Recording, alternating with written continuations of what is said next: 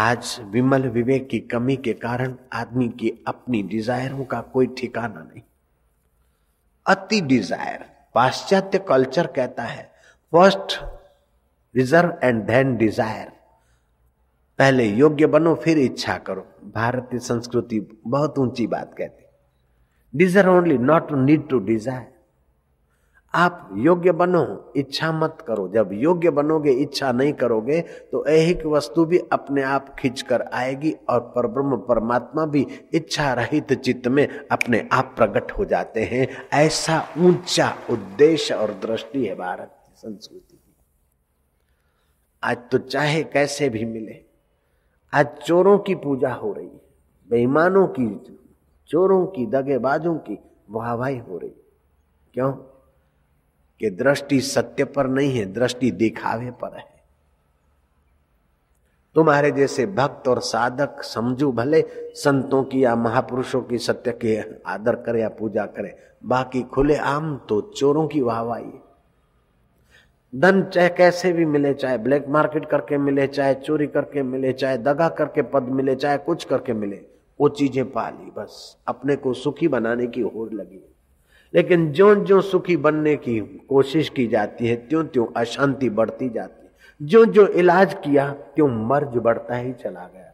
एक सेठ ने सोचा कि अपने धनवानों का ही तो बोलबाला है। धन और सत्ता हो, फिर तो कुछ भी करो, छूट है।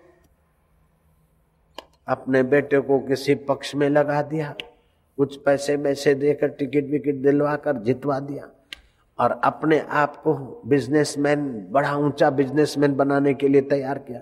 लेकिन सेठ कोई साधारण सेठ नहीं था, धर्मात्मा भी था, जयराम जी की। कुछ धर्मात्मा, कुछ श्रद्धा, कुछ अश्रद्धा, कुछ अहंकार, कुछ समर्पण, कुछ दिखावा तो कुछ रियलिटी। इस प्रकार का हिलती नाव में बैठने वाले सेठ ने रेलवे स्टेशन के लोगों को और स्टीमर पे माल उतरता है, उस जगह के लोगों को हाथ में कर लिया, साजिश कर ली। रात को ट्रक जाती थी। गुड्स का माल कुछ ट्रकों में आ जाता था। बंदरों का माल आ जाता था और सेठ उसको वेल सेट करके बेचता और सबका हिस्सा था। देखते देखते रातों रात सेठ मालिक हो चला, अमीर हो चला। वाहवाही बढ़ गई, सुविधाएँ बढ़ गई,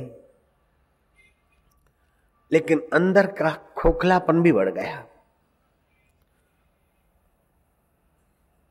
रेलवे के वरिष्ठ अधिकारी ने भी बहुत कुछ पाया। हिस्सा था। एफआरआई दर्ज हो जाती थी, पुलिस खोजती थी कहीं चोर होंगे। ऐसा करते करते कुछ समय चला। एक बार दस बोरी चावल आए बासमती। सेठ ने देखा कि बाज़ार में क्या बेचना, पाँच बोरी, साहब तुम्हारी, पाँच हमारी। सेठ और साहब साधु संतों को भी मानते थे थोड़ा बहुत। साधु संत कोई आए, उनको प्रेम से खिलाया। और जो माल दो नंबर का बिक कर आए थे, उसके बंडल भी आए थे कमरे में। साधु बड़े त्यागी थे। बड़े विरक्त थे, अंतरात्मा में संतुष्ट रहने वाले श्रद्धावान, तत्पर और संयमी साधु थे। साधु को खीर खिलाई गई उसी बासमती चावल। सेठ जी को जल्दबाजी थी। नोटों के बंडल पड़े थे। सेठ भोजन करने गया। साधु ने देखा कि इतने सारे नोट। खीर वीर तो खा लिए अब आराम कर रहे हैं। चलो आराम की ज़िंदगी अपने को भी तो जीनी चाहिए। साधु ने उठाकर एक बंडल झोले में रख दिया। दस हज़ार रुपया समझो। सेठ जी को जल्दी जल्दी थी वो सारे बंडल उठाकर चदरिया में बड़ी तिजोरी में लॉक कर दिया, अभी गिने नहीं। सेठ ने कहा, महाराज, आप आराम करिए। अब महाराज को आराम कैसे मिले? हराम का माल आ गया। महाराज ने एक हाथ करवट ली। महाराज उठे बोले, हम अपनी कुटिया में जाएँगे। कुटिया में ध्यान करे, भजन करे। लेकिन ये दस हज़ार है, क्या लाएँगे, कैसे करेंगे? सेठ को पता नहीं चले, क्या करना चाहिए, ये करना चाहिए। जो मन भगवान में था, जो मन शांति में था, वो मन अशांति में और खटपट में आ गया। रात बीती, मज़े की नींद नहीं आई। पेट कुछ भारी है, खीर खाली है, इसलिए है क्या है? महाराज ने ले लिया कुछ जुलाब और सुबह बहुत बढ़िया ढंग की सफ़ाई हुई। महाराज की बुद्धि में प्रकाश हुआ कि ओहो, मैं इतना त्यागी विरक्त, और मैंने दस हज़ार रुपये चुरा लिए, एक गड़ी चुरा ली। इसी कारण भजन में मन नहीं लग रहा, इसीलिए वो शांति, अशांति का रूप ले रही। अब सुबह हुआ है, सेठ पैसे गिनते होंगे, अगर एक घड़ी कम निकली तो नौकरों पर शक जाएगा, क्योंकि मैं तो साधु हूँ। सेठ का और उस साहब का पूजनीय हूँ। वो मेरे में तो शंका कर ही नहीं सकते। लेकिन रिमांड पे आएँगे बेचारे निर्दोष नौकर। क्या करें? मेरी गलती के कारण कोई पीड़ा सहे, ये तो कर्म का लेखा चोखा मुझे भोगना पड़ेगा। महात्मा की सदबुद्धि ने सत प्रेरणा दी महात्मा गए सेठ के द्वार। देखा कि सेठ और ऑफिसर नौकरों से आड़ी पुछा कर रहे हैं और धमका रहे हैं कि अभी अभी पुलिस में देंगे, रिमांड पर देंगे। सेठ ने नौकरों को धमकाया और मुनिम को कहा के जाओ, फलाने फलाने पीएस आई है मेरा नाम लेना, क्योंकि हमारी गैंग में वो भी हिस्सेदार है। फलाने फलाने पी एस आई है उनको मेरा नाम लेना, वो जल्दी आएगा, इनको ले जाएगा, रिमांड पे बराबर उगलवाएगा। मेरे आगे ना बोलता। अब नौकरों ने लिए नहीं थे। महात्मा ने देखा कि नौकरों की बुरी हालत हो रही, ठीक में आ गया। सेठ का और उस बाबू साहब का हाथ पकड़ के महात्मा कमरे में ले गए। अपने शर्मिंदी निगाहों से सेठ के सामने महात्मा ने झोले से वो दस हज़ार रुपये की गड़ी निकाली। बोले, माफ़ करना। मेरे मन में कैसे चोरी का भाव आ गया? मैं ये दस हज़ार रुपये आपके ले गए गड़ी और आप नौकरों को परेशान कर रहे हैं। इनका कसूर नहीं है। बाबूजी और सेठ जी बोलते हैं, महात्मा, हम सब जानते किसी नौकर ने आपके शरणों में पहुँचा दी होगी गड़ी क्योंकि रिमांड पे आ रहे हैं। और आप अपने को चोर साबित करके नौकरों को बचाना चाहते हैं। नहीं तो तुम्हारे जैसे संत एक गड़ी क्यों ले? वैसे दसों गड़ी हम देने को तत्पर हैं। तो फिर एक गड़ी आप क्यों लेंगे? ज़रूर आप इनको बचाने के लिए ऐसा करते होंगे। आप चोरी नहीं कर सकते अपने को चोर घोषित करना महात्मा के लिए ये सज्जनता का परिचय दे रहे हैं। बोले, नहीं नहीं, मैंने कुछ कल ऐसा खाया होगा। आप सच बताओ कि तुमने जो मुझे खीर खिलाई, वो उसमें कोई चोरी की चीज़ तो नहीं थी? अब सेठ और बाबूजी का सिर धरती में आँखें खुप गई। क्या था कल जो खीर खाई थी? उसके बाद मेरी बुद्धि भ्रष्ट हुई थी। तो क्या खीर में कोई चीज़ चोरी की थी क्या? खीर तो तुम्हारे घर में बनी थी तो वो चीज़ कहाँ से आई थी? क्या उत्तर दे? फिर वो खीर जब तक मेरे पेट में थी तो बेशांति, अशांति थी। जब जुलाब लिया और पूरा सफाया हो गया, कुछ बुद्धि शुद्ध हुई और मैं भागा चला आया। सेठ और बाबूजी तो उत्तर नहीं दे पाए, लेकिन आप उत्तर समझ गए। जैसा अन्न, तैसा मन। अन्न बिगड़े तो मन बिगड़े, पानी बिगड़े तो वाणी बिगड़े। आज हम चाहे चोरी का हो, चाहे डकेती का हो, चाहे शोषण का हो, चाहे कुछ हो, चाहे फिर वो वस्तु अशुद्ध हो, लेकिन जीव को मज़ा आना चाहिए। चाहे वो चीज़ अशुद्धि से बनी हो, लेकिन नाक को मज़ा आना चाहिए।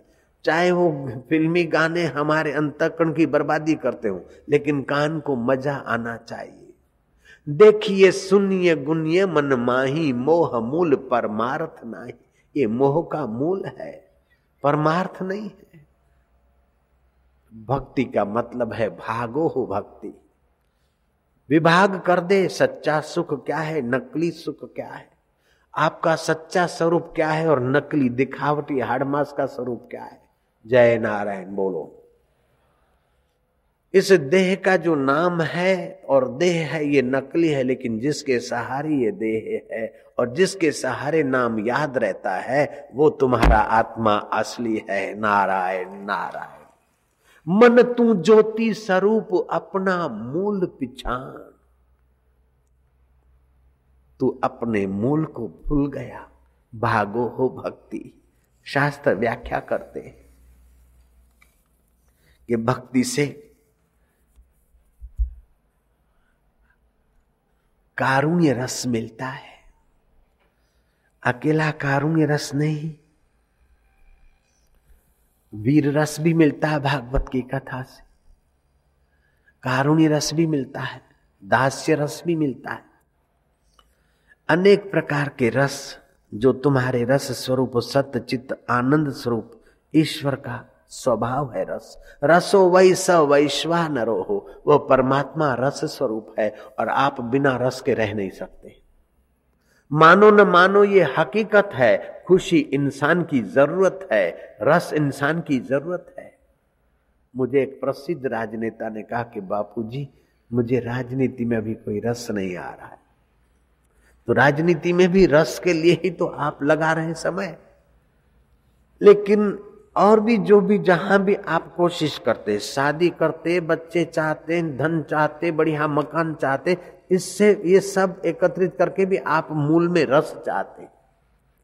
इन नश्वर चीज़ों के द्वारा जो रस मिलता है, वो उस प्राणी का समय खपा देता है, जीवन की शाम करा देता है और जीवन दाता से मुलाकात करने में बड़ा बाधा देता है, बड़ा विघ्न डालता है। सत्य चित्त और आनंद आत्मा से लेकिन नकली देह को और नकली विकारों को इतना महत्व दिया कि असली हम भूल गए। श्री कृष्ण कहते उस भूल को मिटाना हो तो श्रद्धा करो, तत्परता से चलो और थोड़ा संयम का आश्रय लो। भोजन करने की मनाई नहीं कह रहे हैं। रुपया पैसा रखने की, कमाने की मनाई नहीं कर रहे हैं। लेकिन इनका उपयोग करो, उपभोग मत करो। भोजन ऐसा करो कि शरीर स्वस्थ रहे ठास ठास के खाकर बीमार मत बनो। देखो, ऐसा कि मन स्वस्थ रहे, विकार उभारने जैसा न देखो। बोलो, ऐसा कि शीतल वाणी। मन शीतल हो जाए, वाणी ऐसी बोलिए जो मनवा शीतल होए, और उनको शीतल करे, आप हूँ शीतल होए। ऐसा बोलो। राम जी बोलते, मानो मधु टपकती मानो मोती भी खेर रहे हैं और आप भी राम की सनातन अंश हो।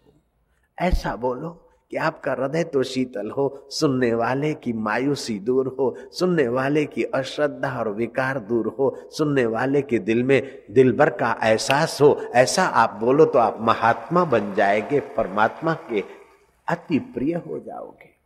बाणी ऐसी बोलिए जो मनवा शीतल होए और को शीतल करे, आप हूँ शीतल हो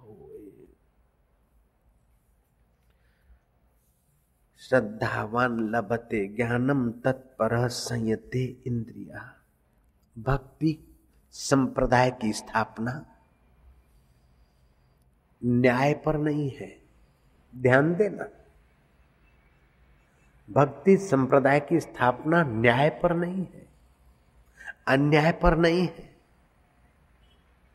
भक्ति संप्रदाय की स्थापना करुणा पर है।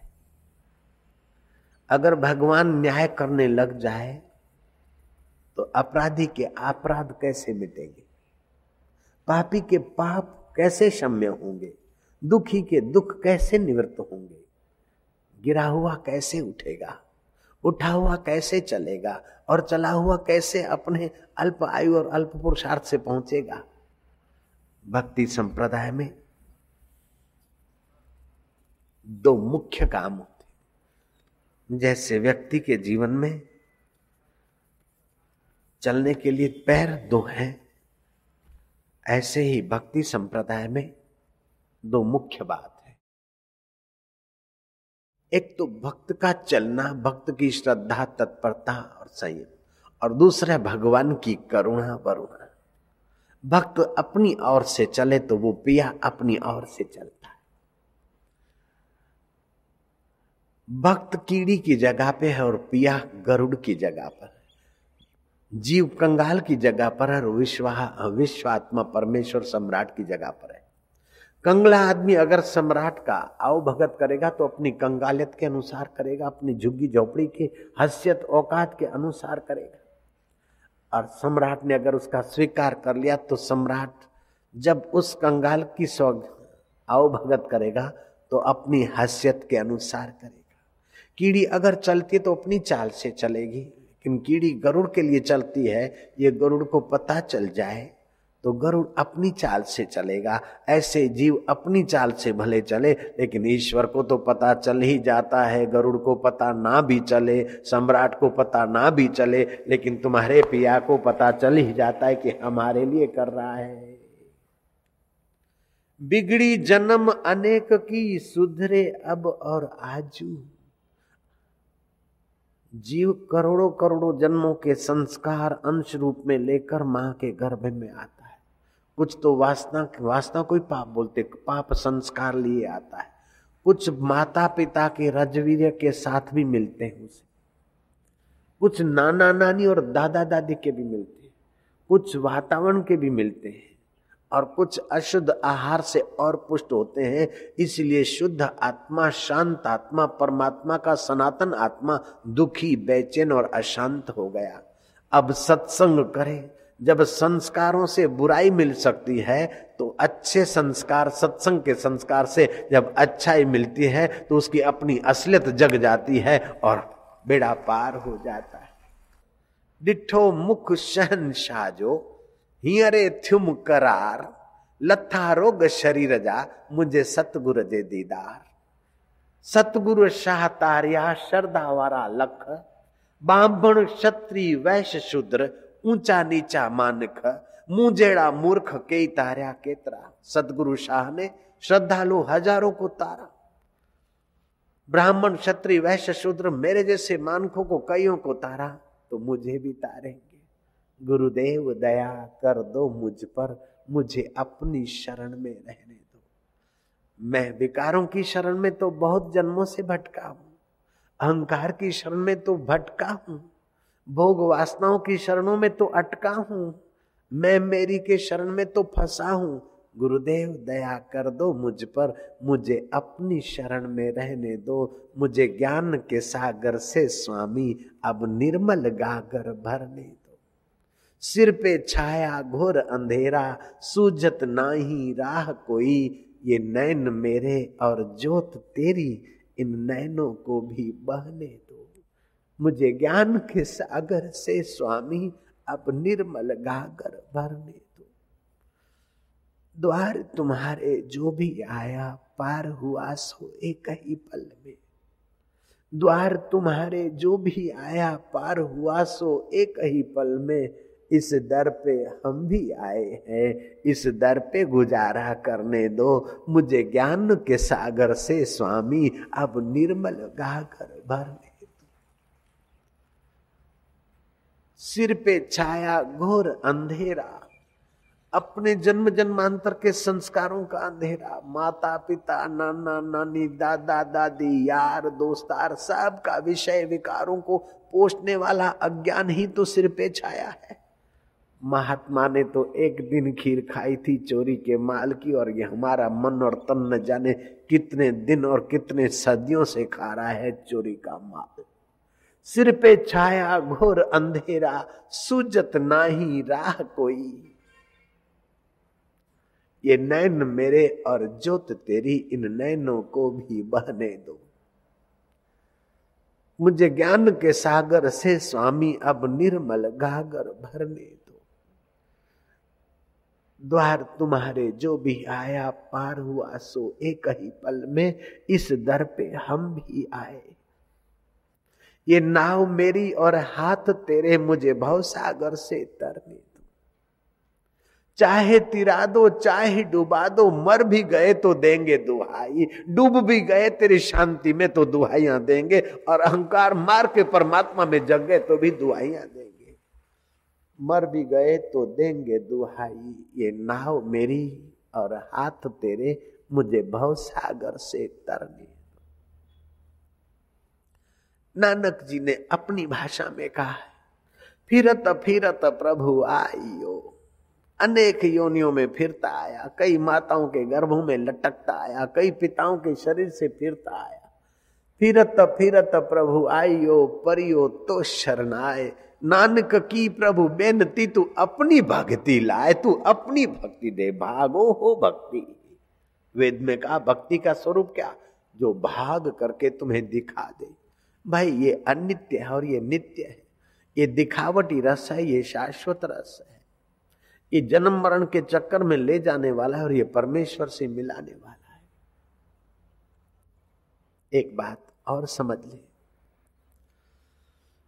कर्म का नियम अकाट्य है और कर्म का फल अवश्य मिलता है। अवश्यमेव भोक्तृत्व कृतम कर्म शुभा शुभम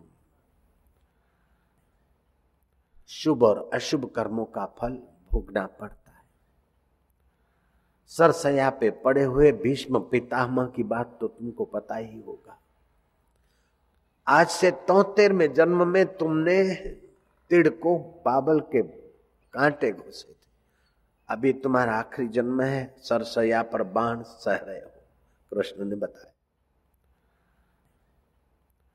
ऐसे ही अच्छा कर्म करो, चाहे लोग तुम्हारी वाहवाही करे, न करे, अखबार में नाम आए, फूल माला चढ़ाने में नाम आए, ना आए, कोई फ़र्क नहीं। जब बुरा काम करता को, बुरा करने वाले कर्ता को बुरे कर्म का फल तोहत्तर जन्म के बाद भी खोज लेता है तो अच्छा काम करने वाले को अच्छे कर्म का फल भी खोज ही लेता है। बड़ी सुंदर व्यवस्था है उस परमेश्वर की। हाँ तुम्हारे कंप्यूटर के प्रोग्राम तो स्विच दबाने से कभी उड़ भी जाते हैं, लेकिन उसके कंप्यूटर के प्रोग्राम स्विच दबाने से उड़ते नहीं हैं, मिटते नहीं। वो अमिट ईश्वर है तो उसकी व्यवस्था भी अमिट है। लेकिन एक बीच में है, गुंजाइश वहाँ भी है। अगर तुम उसके होकर कर्म करते हो तो फिर वो अमिट परमेश्वर तुम्हारे भाल के भाग्य के बाल के भाग मिटा देता है। बिगड़ी जन्म अनेक की सुधरे अब और आज। तुलसी हो राम को राम भजो, तजी कुछ समाज कुछ संस्कारों का आकर्षण छोड़कर ईश्वर का होकर ईश्वर को भजो। कर्म में एक ये कर्म सिद्धांत का एक नियम है। आप यज्ञ, याग, दान, पुण्य, जो भी कुछ कर्म करते हो किसी कर्म का फल दस गुना होता है, किसी का सौ गुना होता है, किसी का हज़ार गुना होता है। लेकिन जब सकाम कर्म करते हो तो उसमें अगर गलती हो जाए तो कर्म का फल उल्टा भी होता है। इंद्र को मारने वाला पुत्र मिले, लेकिन हर्स्व की जगह पर दीर्घ लग गया मंत्र में तो इंद्र से मरने वाला पुत्र पैदा हुआ, वृत्रासुर। पुत्र तो वो चाहता था कि इंद्र को मारे। लेकिन इंद्र को मारे तो इंद्र से मारे। आ गया ऐसा पैदा तो साहस, स्वार्थ भरे कर्मों में अगर थोड़ी गलती हुई तो उल्टा परिणाम आता है, अथवा साधारण फल मिलता है, कुछ विशेष मिलता है, कहीं परम विशेष मिलता है, लेकिन भक्ति में ये खतरा नहीं। भक्ति करते करते जरा झोंका भी आ गया तो चल जाता है और भक्ति करते करते राम राम की जगह पे मरा मरा भी कह दिया तो भगवान जानते हो मेरा ही नाम ले रहा है। माता पिता की सेवा करते करते किसी पड़ोसी की सेवा किया तो भगवान समझता कि पड़ोसी में भी मुझी आत्मा माता, परमात्मा को ही मानता दिल्ली की झूपड़पट्टी के इलाके की घटित घटना है कुछ वर्ष पूर्व की।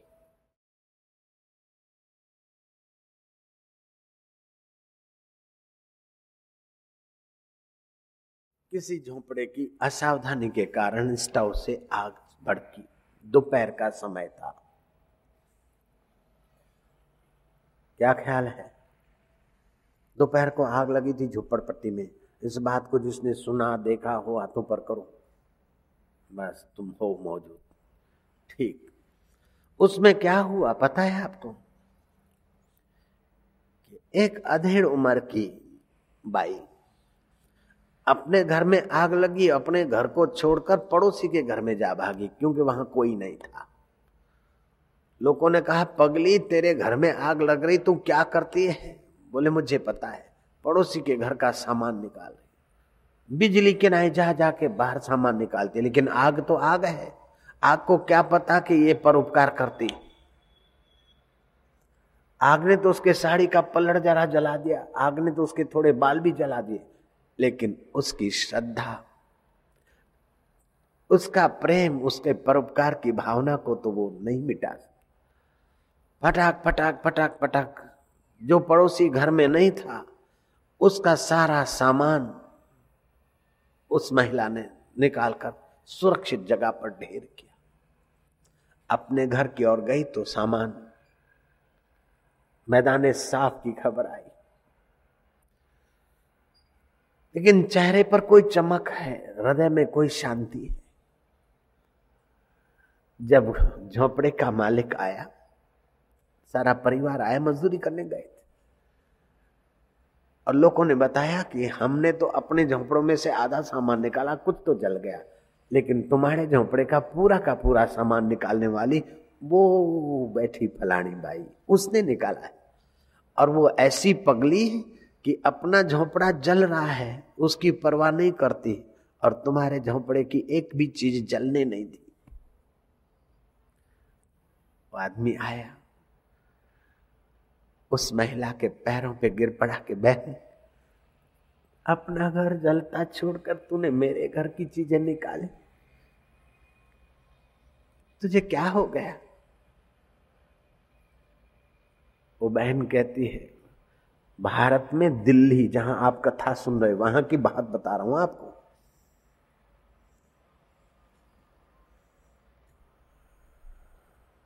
एक्सीडेंट में कार क्रैश हो गई और छह करोड़ में बिक गई, वो बातें तो तुमने खूब सुनी, लेकिन अपने घर की बातें भी सुनो।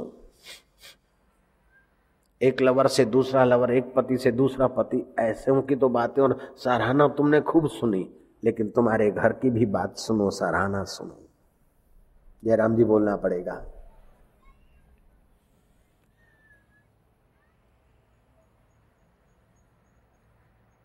उस महिला ने कहा कि मैंने ये क्या कर दिया? कोई नादानी से नहीं किया, मैंने समझ के किया है। मुझे बड़ी शांति है। बोले, कैसे समझ के क्या अपना घर जल रहा है और तुमने मेरे घर के सारे सामान निकाल बोले, मेरा घर जल रहा है या झोंपड़ा जल गया तो मैं किसी के घर में चार दिन दिन की ज़िंदगी जी लूँगी। लेकिन आपके घर में दस दिन के बाद आपकी बेटी की शादी होने वाली है। और आपने जीवन भर का पसीना कन्या की शादी में खर्चने के लिए सारा सामान जुटाया है बड़ी मुश्किल से। और वो सामान जल जाता तो मेरा तो घर जल गया, लेकिन तुम्हारी बेटी का घर बनता ही नहीं। किसी का घर बनाने में अपना झोपड़ा जल गया तो कोई हरकत नहीं, अपना दिल तो तर गया है, मुझे बड़ी शांति है, बड़ा आनंद अभी भी भारत में, इस तपस्वी देश भारत में, इस भक्ति प्रधान देश भारत में, ज्ञान प्रधान देश भारत में प्रभु प्रधान देश भारत में, शांति प्रधान देश भारत में, परोपकार प्रधान देश भारत में, अभी भी ऐसे झोंपड़पट्टी में देवियाँ रहती है, तुम्हें पता नहीं क्योंकि उस पर हाईलाइट कौन करे? जिनके पास हाई मनी है, उनकी हाईलाइट होती हाई अधिकार है, उनकी हाईलाइट होती लेकिन जिनकी श्रद्धा, मति, गति हाई है, उन पर हाईलाइट मुझे करनी पड़ती है। नारायण हरि नारायण हरि नारायण हरि बोलो। नारायण हरि, नारायण श्री कृष्ण कहते हैं, श्रद्धावान लभते ज्ञान। अकबर की पत्नी हालाँकि हमीदा बड़ी खूबसूरत थी और अपनी माँ खो बैठी थी, बचपन में अनाथ हो रही थी। पिताजी भी अकबर ने भेजा युद्ध में और मारे गए। वो सेनापति अच्छे थे, हुमायूं और बाबर को मरते मरते बचाने वाला वही सेनापति था। वो जब मर गया तो खूबसूरती हमीदा को अकबर ने अपनी दिल की ताज बनाई। वो अनाथ लड़की खूबसूरत थी और कवित्री थी। दिल की ताज बनाई अकबर ने। लेकिन उस अनाथ और हवस की शिकार होने वाली अनाथ बच्ची का भी सृष्टि करता अपना नाथ, अपनी फ़र्ज़ पालने में, अपनी करुणा वरुणा का कृपा प्रसाद बरसाने में देर नहीं करता है। बाहर से तो वो माता पिता खोई हुई बिचारी अनाथ थी और सम्राट ने भी उसको अपनी एक हवस पूर्ति की मशीन बना रखी थी। लेकिन वो कैसा है? करुणा वरुणालय।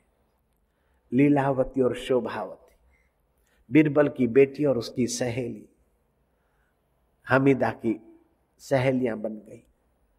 हमीदा में से ताज बना रखा था नाम जिसका उसकी मैं बात करता हूँ। वो ताज की सहेली बनी। और संत विठल दास की कथा कभी कभार आकर सुनाती थी उस ताज को। ताज की श्रद्धा हो गई। उस अनाथ लड़की की, हवस का शिकार जो लड़की है, उसके हृदय में थोड़ी श्रद्धा हो गई भारत के संत के प्रति। भगवान का वचन है, श्रद्धावान लभते ज्ञानम। श्रद्धालु को ज्ञान मिलता है, चाहे किसी भी निमित्त होकर। आप में भी श्रद्धा है तो आपको आत्मज्ञान, दिव्य ज्ञान मिल रहा है, भगवत गीता का। श्रद्धावान लभते ज्ञानम, पेट भरने का ज्ञान तो नास्तिक को भी मिल जाता है, लेकिन जीवन दाता के रस से और शांति से, मुक्ति और माधुर्य से हृदय भरने का ज्ञान तो श्रद्धालु के हृदय में ही मिलता है और के हृदय में नहीं। जिस पर खास अनायत होती है, उन्हीं को संदेश आ जाता है, वे ही बुलाए जाते हैं, उन्हीं को सुनाया जाता है और उन्हीं को वो चखाया जाता है। महाराज सबसे छोटी रानी खूबसूरत और अकबर की दिल की सिरताज और रानियों को ईर्षा द्वेष होता था। ताज ने अपनी सहेलियों को कहा कि विठल दास संत पहुँचे, उनके पास जाओ और मेरे लिए कोई तावीज करवा के लाओ। विठल दास ने तावीज तो दे दिया और उसने गले में भी पहन लिया। सखियाँ लाई है, संत विठल दास का तावीज पहन लिया। लेकिन एक स्त्री अपनी दूसरी सोतों से गले का तावीज कब तक छुपा सकेगी? पता चल गया। सोतों को पता चल गया कि पति को वश करने का, यहाँ सुखी रहने का तावीज है। सोतों ने और इस बात को हाईलाइट की। आखिर अकबर जी को बम्बेरा अकबर को देखो, मेरे बोलने में कैसा आ जाता है अकबर जी को, जयराम जी की। कैसे है भारतीय संस्कार? नारायण हरि अकबर अकबर जी नहीं बोलूँगा तो कोई रूठ थोड़े जाएँगे वो। नारायण हरि नारायण हरि। बोलो ना तुम कंजूसी करो। नारायण हरि, नारायण। जोधा रानी जो हिंदुआनी थी, उसने भी अकबर को खूब टाइट किया। कि ऐसा ऐसा होता है? अकबर आया उसके एकांत खंड में अपनी प्रेसी के। और बातें करते करते तावीज पर ही निगाह। तावीज का प्रश्न पूछा। बोले, ना पूछो। अकबर ने जबरन तावीज छीन लिया गले में से। तावीज खोला, अकबर हैरान हो गया। अकबर सोचता था कि पति को वश करने के लिए कोई टूणा, टोटका, कुछ मंत्र, जंतर, कुछ बाल, फाल होंगे। या तो गधे के पूंछ के बाल होंगे, या तो हाथी का ऊँट का दांत का टुकड़ा होगा या हम शमशान की राख होगी, ऐसा कुछ तावीज में करते जो मुला मौलवी, ऐसा ही कुछ होना चाहिए। लेकिन अकबर दंग रह गया, उस तावीज में से एक छोटी सी चिट निकली। उस चिट में लिखा था, टूणा फूणा टोटका, टूणा फूणा टोटका, सभी दीजे धोए, पिया कहे त्यों कीजिए, आपे ही वश होए। टूणे फूणे टोटके सब धो डालिए, पति जैसा कहे, ऐसी सेवा में लग जा, अपने आप पति वश हो जाएगा, उसका बाप भी वश हो जाएगा। सेवा में बड़ी शक्ति है। आज कानून के बल से पति को वश करना चाहते हैं। नोटिस और केस के बल से पति और पत्नियों को ठीक चलाना चाहते हैं। बुद्धि तो बढ़ी, लेकिन हृदय शून्य हुआ, चला जाता जितना बुद्धि बढ़ाने में टाइम दिया मानव समाज ने, उसका आधा टाइम भी हृदय को विशाल और श्रद्धालु बनाने में लगाते। तो ये कोरट कचेरी, मुकदमे बाजी और मार काट के दुखदायी दिन नहीं आते। विवेकानंद कहते थे बुद्धि का तो खूब विकास किया, लेकिन हृदय के तरफ़ से उदासीन रहे। और फल ये हुआ, जीवन एक अट्टाहास बन गया और इसकी परिसमाप्ति रुदन अशांति और मार काट में हो रही। देख रहे हम लोग।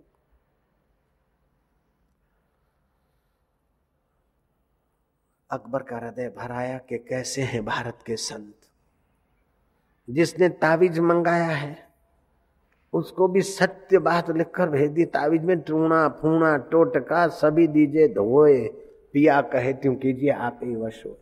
बोले, तावीज तो खतरे वाला था। लेकिन अंदर जो लिखा है, उस संत को मैं सलाम करता हूँ। ताज ने देखा, जब इतनी श्रद्धा है तो आप उसका फ़ायदा उठाइए।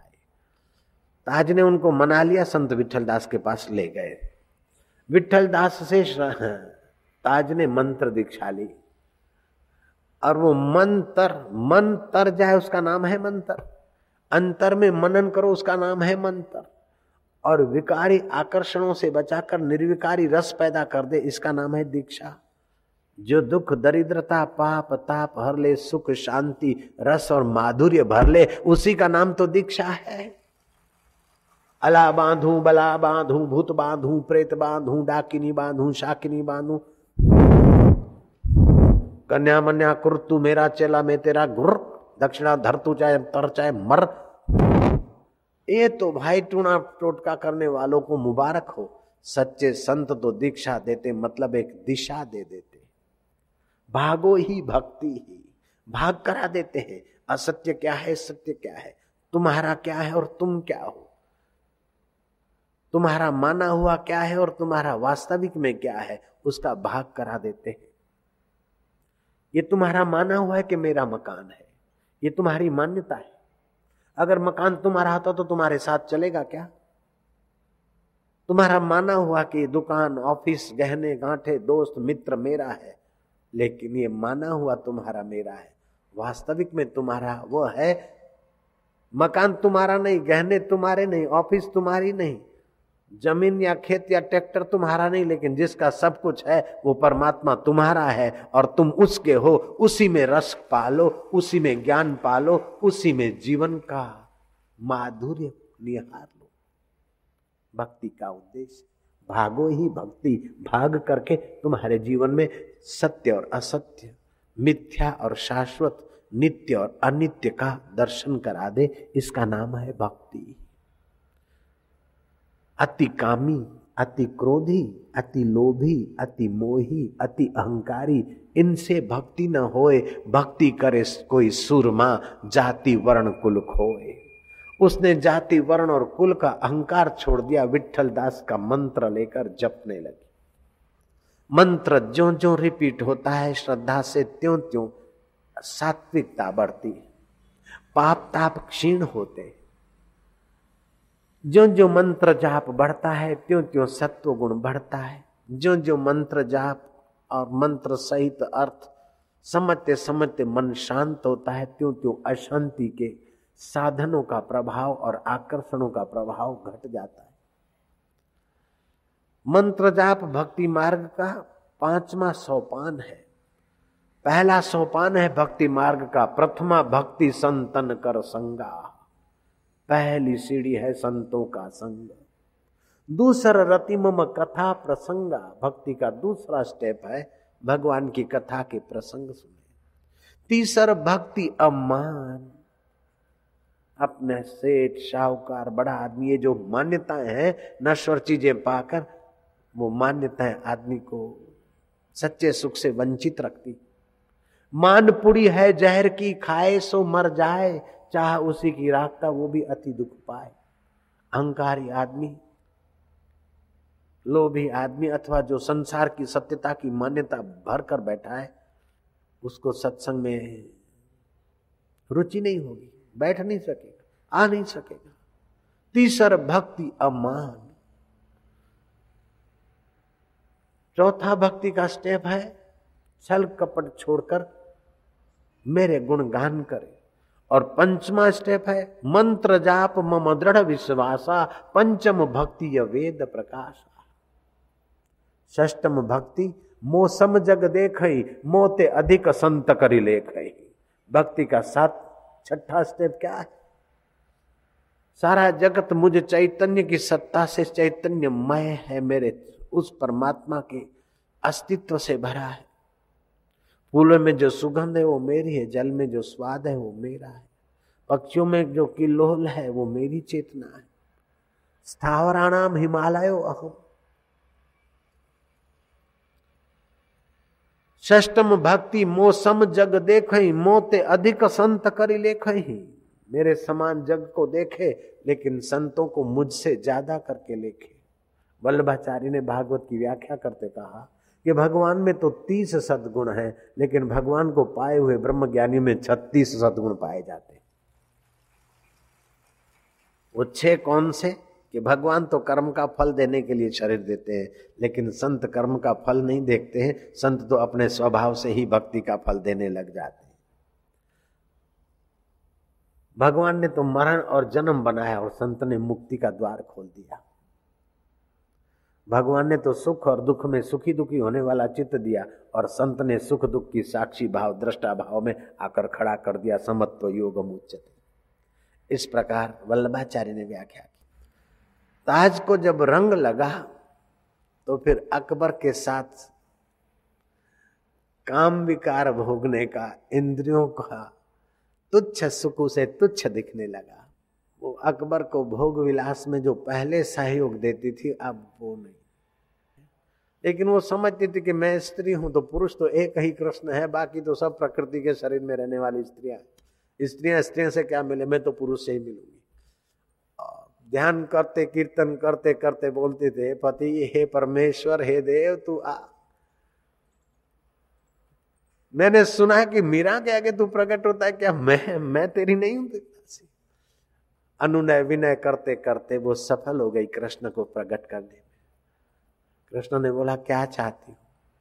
बोले, मेरे साथ चौरस खेलो ना। लो। कृष्ण बैठ के चौरस खेलने को। अब कृष्ण के साथ चौरस खेलने का मौका मिला होगा तो कितना आनंद आया होगा। और फिर कृष्ण हार गए तो कृष्ण से जीतने का भी अपना मज़ा होगा उसको। ऐसा एक बार, दो बार, तीन बार मौका मिला। आखिर वो झेल नहीं सकता ना आदमी खुशी को। तो हँसते हँसते बोल पड़ी कि क्या ऐसे भगवान एक औरत से बार बार हार जाते हो? तो कृष्ण ने कहा, मैं औरत से मर्द से हारता जीतता नहीं तो मैं तो मेरे वालों के लिए हार कर भी खुशियों का अनुभव करता हूँ। मेरे प्यारों की जीत मेरी जीत है। मेरे भक्तों की जीत मेरी जीत देख ताज, मैं तेरे आगे हारा ना, तभी भी खुश हूँ। ताज बोलती मेरे आगे आप हार कर खुशी रह जाते हैं। कि हाँ हाँ मुझे वही खुशी है। जीतने वाले को उतनी खुशी नहीं होगी जितना हाँ, मेरे को खुशी होती है तेरे आगे हारने में। मैं भक्तन को दास भक्त मेरे मुकुट मणि। मैं संतन को दास संत मेरे मुकुट मणि। ऐसा अगर कोई भगवान है तो भारतीय संस्कृति में है और मजहबों में हमने नहीं देखा सुना। कि भक्त के आगे हार कर भी भक्त की खुशी में अपनी खुशी माने।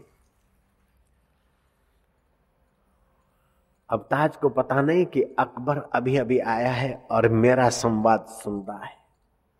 कृष्ण तो कह के अंतर्धान हुए न हुए और खट खटाट। ताज, क्या तेरे को इसलिए छूट दे रखी थी? पराए आदमियों के साथ, तू ये कर्म करे। दरवाज़ा खोल तो दरवाज़ा खोल। दरवाज़ा खोला चारों तरफ़ उसने। निगाहें दौड़ाई। खुद कोने में गया, रजाइयों को इधर उधर सब। कौन आदमी था तेरे साथ? बोले, आदमी तो था, आपको नहीं देखेगा। तो रान तू इतनी नारायण बदमाश हो गई। मेरी औरत और किसी आदमी से बात करे। बोले, मैं किसी आदमी से बात नहीं की, अपने आदमी से बात कर रही थी। तो तेरा आदमी और कौन है? मैं तो तेरा आदमी हूँ, कि तुम मेरे आदमी नहीं हो, तुम मेरे शरीर के आदमी हो, मेरे आदमी से मैंने बात की थी। मैं तो चाहता हूँ आपको भी अपना आदमी मिल जाए। जयराम जी की, आप लोग भी अपने आदमी से बात करना सीख ले। आप ही अपने आदमी से जाम पीना सीख ले। बाहर के जाम कब तक भी पियोगे? जाम पर जाम पीने से क्या फ़ायदा? रात बीती सुबह को उतर जाएगी। तू हरि नाम की प्यालियाँ पी ले, तेरी सारी ज़िंदगी सुधर जाएगी सुधर जाएगी। नानक जी ने ठीक कहा है, भंग बसूड़ी सुरा पान उतर जाए प्रभात, नाम नशे में नानका डूबा रहे दिन रात। आज सच बता, कौन आदमी है तेरा? मैं अभी अभी तुझे टुकड़े टुकड़े करके कीमा बनवा दूँगा, जल्दी बता। लेकिन ताज को भय नहीं। क्योंकि नश्वर देह को मैं मानने की जो भ्रांति थी, भागो भक्ति, उसने भाग कर दिया। कीमा होगा तो इसका होगा, मेरा क्या? बोले, मैं किसी और आदमी से नहीं, जो वास्तव में पुरुष है, असंगो अयम पुरुष है। वो अल्लाह ताला, जो कृष्ण रूप में स्वयं आते पैगंबर नहीं, वो खुद खुदा के साथ बात कर रही थी। ताज की वाणी में हिम्मत थी अधिकार पूर्ण वाणी थी। अकबर ने कहा, इसका प्रमाण क्या है? बोले, आप श्रद्धा कीजिए, श्रद्धावान लभते ज्ञानम, उसके अस्तित्व का ज्ञान तुम्हें हो जाएगा। यकीन करिए, श्रद्धा करिए, पुकारिए उसे। अकबर ने कहा, हे कृष्ण अगर तुम खुद खुदाही हो और ताज से तुम ही बात कर रहे थे तो इस दास को कोई सबूत मिल जाए, कोई कर्षमा दिख जाए। हे मालिक, ये जला हुआ चिराग, बुझा हुआ चिराग अगर जल उठे तो मैं मानूँगा कि आप ही थे ताज के साथ। खुद खुदा, खुद ही विश्व भर के जो मर्दों के मर्द आप ही थे। अपनी भक्ताणी की लाज रखने के लिए ये कीमा न बन जाए, इसलिए तुम्हारी भक्ताणी की लाज रखने के लिए तुम्हें ये करिश्मा दिखाने की रहमत करनी पड़ेगी। करो दास, इस दास की प्रार्थनाएँ करो। ये बुझा हुआ चिराग जल जाए अकबर की प्रार्थना। रामकृष्ण कहते हैं, आपकी प्रार्थना और हृदय जब एक होता है तो प्रकृति करवट लेती बुझा हुआ दिया, जगा, और अकबर का सिर झुक गया और ताज का हृदय खिल गया। अभी विज्ञानी बोलते कि शब्द के पीछे आकृति का प्राकृतिक संबंध है। शब्द के पीछे आकृति का मनोवैज्ञानिक संबंध है। हज़ारों वर्ष पहले हमारे ऋषियों ने कहा बत्तीस राग और चौसठ रागणियाँ अब साकार भी हो जाते। अभी प्रयोग किए गए। तारा देवी को कहा कि तुम सरस्वती गीत गाओ और बालू रख दी गई। वीणा पुस्तक धारिणी का गीत गाते गाते बालू में निहारती और उस बालू का फ़ोटो ले लिया गया। तो उस बालू के कणों में वीणा पुस्तक धारिणी की आकृति दिखी। आप जब जिस देव का जप करते हैं, आपके शरीर के रक्त के कणों में उसके वाइब्रेशनों की असर होती कोई भी, कैसा भी, अवल चंडा, निगुरा आ जाए, लुच्चे से लुच्चा आदमी आ जाए और सत्संग सत्र में बैठे, आने के पहले वो अपना ब्लड टेस्ट करने को दे आए। और कीर्तन सत्संग के बाद, शिविर के उस प्रोग्राम के बाद वो ब्लड टेस्ट कराए तो उसके श्वेत कण बड़े हुए न मिले तो मनी बैक गारंटी उसको फ़ायदा होगा। मनी लेते नहीं टाइम बैक गारंटी कैसे भी आदमी को सत्संग के ध्यान योग शिविर में ले आओ। जैसा उसका मन था, जैसी उसकी मति थी और जैसे उसके शरीर के कण थे, उसमें से कुछ न कुछ बदलाहट उसको मिलेगी। क्योंकि भक्ति भाग कर देती है।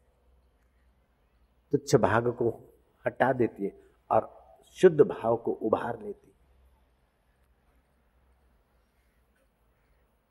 कुछ लोग डरते, भक्ति करते सेवा करते अरे, तुम हांगकांग से इंडिया जा रहे हो, सदा के लिए क्या होगा वो क्या? अरे, जो यहाँ रह रहे वो भी तो मर जाएँगे और हमारा शरीर भी देर सवेर मरेगा, लेकिन हम भागो, भक्ति का आश्रय लेकर, मरने के पहले मरने वाले शरीर की आसक्ति मिटाकर, अमर घूंटड़े पीने जा रहे हैं और तुम मरने वाले शरीर के, मरने वाले भोगों के पीछे जा रहे हो। हमें तो तुम पर दया आती है। तुम हम पर दया मत करो। हम जब घर छोड़ के गए नहीं तो हमारे को पर लोगों को दया आती कह रहे क्या खाओगे, क्या रहोगे, कैसे जियोगे? अरे, कुछ भी नहीं ले जाना और घर छोड़कर जाना गुरु की खोज में। कैसे जियोगे? मेरी माँ रोती थी, बेचारा नाश्ता करता था, पापड़ में देती थी। मेरा बेटा को नाश्ता मिलता होगा कि नहीं? और नाश्ता के बाद उसको पापड़ कौन देता होगा? आग लगी तेरे पापड़ों को, मुझे तो ऐसा मिला है कि अब पापड़ खाना ही भूल गए हम तो। नारायण हरि ना, माँ की ममता थी वो बेचारी ऐसे आँसू बहा लेती थी। कुछ लोग निंदा के भय से भक्ति नहीं करते। क्या करे भक्त कहे भक्ति करेंगे तो ये फलाने हंसेंगे फलाने हंसेंगे। कबीर ने ऐसे लोगों को कहा कबीरा तू काहे डरे? कबीरा तू काहे डरे? सिर पर सरजनहार सिर पर सरजनहार चौ पक्को करो। कबीरा तू काहे डरे? कबीरा। तू काहे डरे? सिर पर सरजनहार सिर पर सरजनहार हस्ती चढ़ी के डोलिए। हस्ती चढ़ी के डोलिए। कुकर भौंके हज़ार। कुकर भोके हज़ार। कोई भी तुम्हें आरोप करे निंदा करे तुम तो हाथी पे चढ़ के डोलते रहो। भौंकने वालों को बोलने वालों को बोलने दो आरोप फेंकने वालों को फेंकने दो। आप तो सही रास्ते जा रहे हैं ये आपको अंतरात्मा बोलता है तो बस हो गया। आप तो उस परमेश्वर को कहो, चाहे आँसू मिले, चाहे मोती मिले, चाहे आँसू मिले, चाहे मोती मिले, मुस्कुराते हुए अपना दामन बढ़ा। मन को बताओ, हे मन, चाहे आँसू मिले, चाहे मोती मिले, मुस्कुराते हुए अपना दामन बढ़ा। देने वाले की तोहित हो जाएगी। देने वाले की तो ही तो हो जाएगी। तेरे तरफ़ से शिकवा अगर हो गया, देने वाले की तो ही तो हो जाएगी। तेरे तरफ़ से शिकवा अगर हो गया। जो मंजिल चलते हैं वे शिकवा नहीं किया करते और जो शिकवा किया करते वो मंजिल नहीं पहुँचा करते हैं। तू फरियाद मत कर। अजी मैं तो गया था, भक्ति को मैं तो गया सत्संग में, लेकिन फलाने लोगों ने आगे बैठ के धक्का धक्की है। अजी, हम तो सेवा करने गए, लेकिन हमारे कोई ने भाव नहीं पूछा। अजी, ये हो गया। अजी, ये है। आजकल हमको कोई ज़्यादा पूछते नहीं। आजकल हमको पूछते, इन बातों को मूल्य मत दे, तू तो भागो ही भक्ति ही। वो तो जान रहा है, उसका भाग कर लेने, बाकी की देखी जाएगी यार।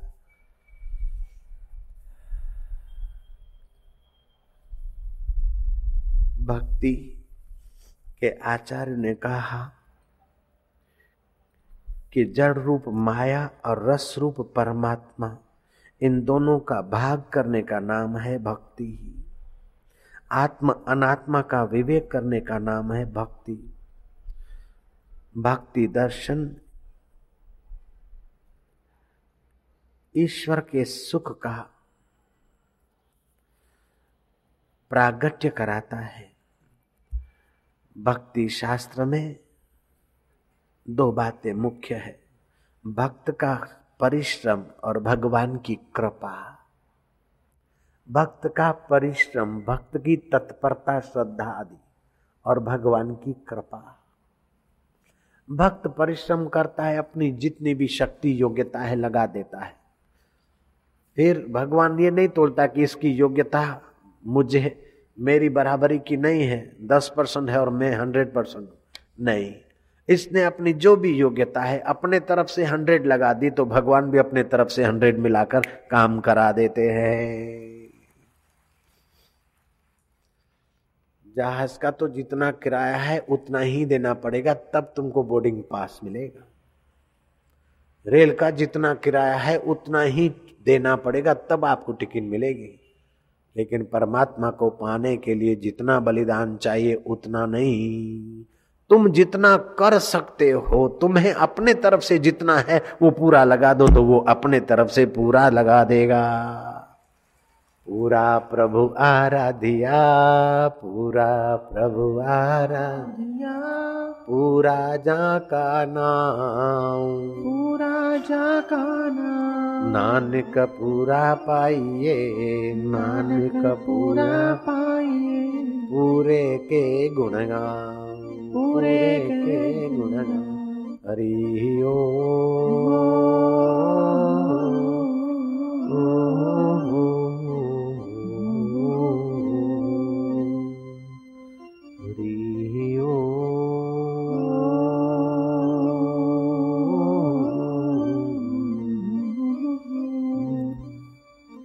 भक्ति शास्त्र में आग्रह नहीं है कि आपको इतना लगाना ही है। भक्ति शास्त्र में आग्रह को जगह नहीं है। आपकी अपनी योग्यता जो है वो लगा दो। गरीब की अपनी योग्यता है, वो अपनी लगा दे। अनपढ़ की अपनी योग्यता है, पूरी लगा दे। पढ़े हुए की अपनी योग्यता है, पूरी लगा दे। आप अपने पास जितना भी है, चाहे दो कोड़ी है, लेकिन दोनों लगा दी, आपने पूरा लगा दिया। चाहे दो लाख है, आपने पूरा लगा दिया। अब ये तो समझाने के लाख और कोड़ी की भाषा है, अपने को आप पूरा लगा दी वो आग्रह नहीं कि इतना ही चाहिए, तब मैं मिलूँगा, ये आग्रह नहीं।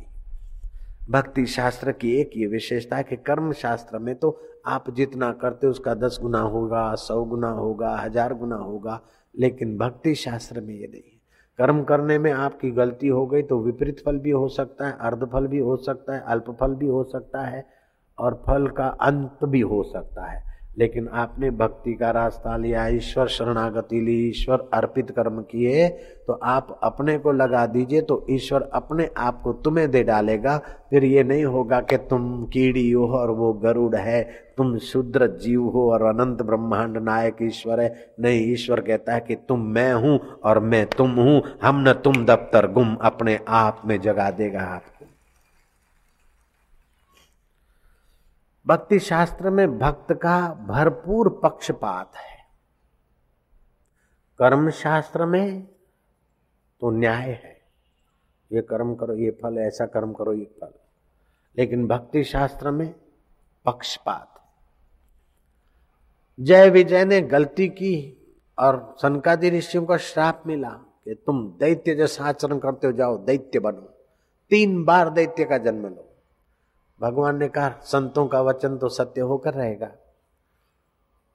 ये तीन बार दैत्य बनेंगे तो फिर इनको उभारने के लिए मुझे चार बार अवतार लेना पड़ेगा। मैं चार बार जाऊँगा। हिरणाक्ष को मारने के लिए भगवान आए एक बार। हिरणा कश्यप को मारने के लिए दूसरी बार आए। रावण और कुंभकर्ण को मारने के लिए भगवान तीसरी बार राम रूप में आए। और शिशुपाल और दंत वक्र वही जय विजय में से शिशुपाल दंत वक्र उसको चौथी बार भगवान माने। भक्त ने अपराध किया और तीन बार उसको जन्म मिलेगा दैत्य कुल में तो भगवान कहते हैं कि मेरा भक्त है, मैं चार बार ऊपर से नीचे जाऊँगा, अमर में से मर शरीर में जाऊँगा, शाश्वत में से नश्वर देहो के बीच जाऊँगा। कितना है पक्षपात? अगर भक्ति भी न्याय का ही फल दे तो फिर अयोग्य को योग कौन बनाएगा? पापी को पुण्यात्मा कौन बनाएगा?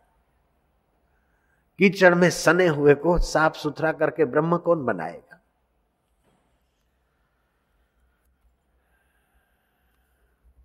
भक्ति अपने आप में रसमयी है। महापुरुषों ने व्याख्या की, महाकवि कर्णपुर ग्रंथ में महाकवि कर्णपुर अपने ग्रंथ अलंकार में लिखते हैं। अलंकार कौस्तुभ में लिखते हैं। कि विभाव, अनुभाव, भक्ति के क्या क्या भाव होते हैं? भयानक भाव, रौद्र भाव, रस भाव, विभाव, अनुभाव, व्यभिचारी भाव स्थायी भाव लेकिन ये सारे भाव के पीछे मुख्य है प्रेम भाव, और प्रेम भाव प्रेमास्पद से मिला देता है। इसका नाम है भक्ति।